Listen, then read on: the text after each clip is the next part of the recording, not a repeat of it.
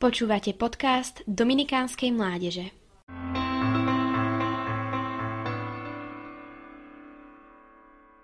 Cirkev, zastaralá a trápna inštitúcia, ktorá ovláda ľudí pocitmi viny a náboženskými pochybnosťami.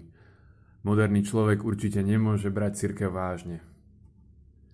Moderný človek totiž neverí, že by existovala realita mimo jeho mysle alebo vôle. Objektívna pravda podľa neho nie je možná. Existujú len rôzne druhy osobných skúseností a pluralita názorov je sekulárnou doktrínou moderného človeka. Pravda je podľa neho tekutý koncept určený subjektívnymi preferenciami a skúsenostiami. Keď však človek odmietne pravdu, potom odmietne aj princíp všetkej pravdy a reality, Boha. A ak je odmietnutý Boh, potom zostane iba ten, kto odmieta, moderný človek. A ten potom tvorí a vnúcuje svoje reality a pravdy na miesta, kde raz bola objektívna realita a pravda. Nakoniec sa moderný človek stáva Bohom, teda takmer. Benedict šestnásty nazval tento typ myslenia diktatúrou relativizmu. Konkrétnym dôsledkom tohto myslenia je však izolácia a nespokojnosť. Apologeti relativizmu bojujú za to, že ich svetonázor je nástrojom jednoty a mieru. Nikto nie je vylúčený, všetci sú vítaní v mýtickom svete, ktorý propagujú.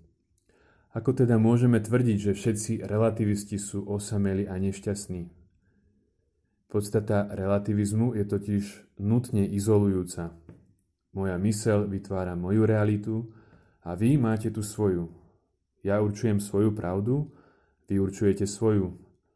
Uznávam vaše presvedčenia, ale ako platné len pre vás. Jediná vec, ktorá je pre mňa skutočnou, to som ja. Vy a ja následne žijeme v úplne odlišných svetoch.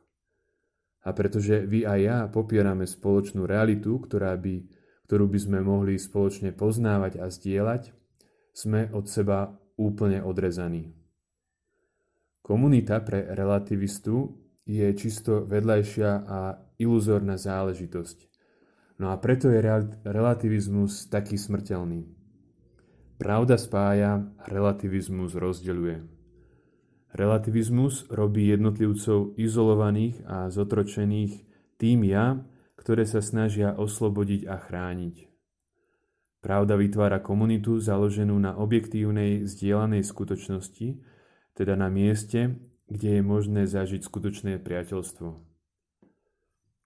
Jedným z kľúčových predpokladov toho, že svätý Tomáš Akvinský získal také výnimočné poznanie, bolo spoločenstvo priateľov, ktorých spájalo hľadanie pravdy.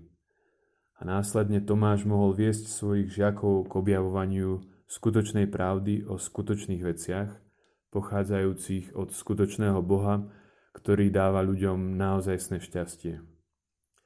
Prví kresťanskí mučeníci udivovali tisícov divakov Kolosea. Tí čakali, že uvidia prestrašených, na smrť vedených otrokov. Namiesto toho však videli odvážnych a radosných mužov a ženy, komunitu slobodnejšiu, ako boli ich prenasledovatelia. Viera v Boha ich totiž oslobodila od pozemských strachov a kompromisov a priviedla až na prah neba.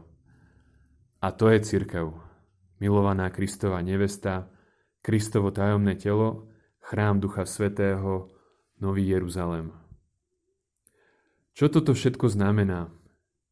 V nasledujúcom kazateľskom cykle nás spoločenstvo dvadsaťpäť odvážnych mladých ľudí spolu so sestrami a bratmi Dominikánmi bude vovádzať do tajomstva, ktoré sa začalo na Turice pred skoro dvetisíc rokmi, ako pokračovanie veľkého príbehu izraelského národa a završí sa na konci čias. Počúvali ste podcast Dominikánskej mládeže. Nové kázne vychádzajú vždy v pondelky, v stredy a v piatky. Nájdete nás na našich sociálnych sieťach, na Facebooku a Instagrame pod názvom Adom Dominikánska mládež.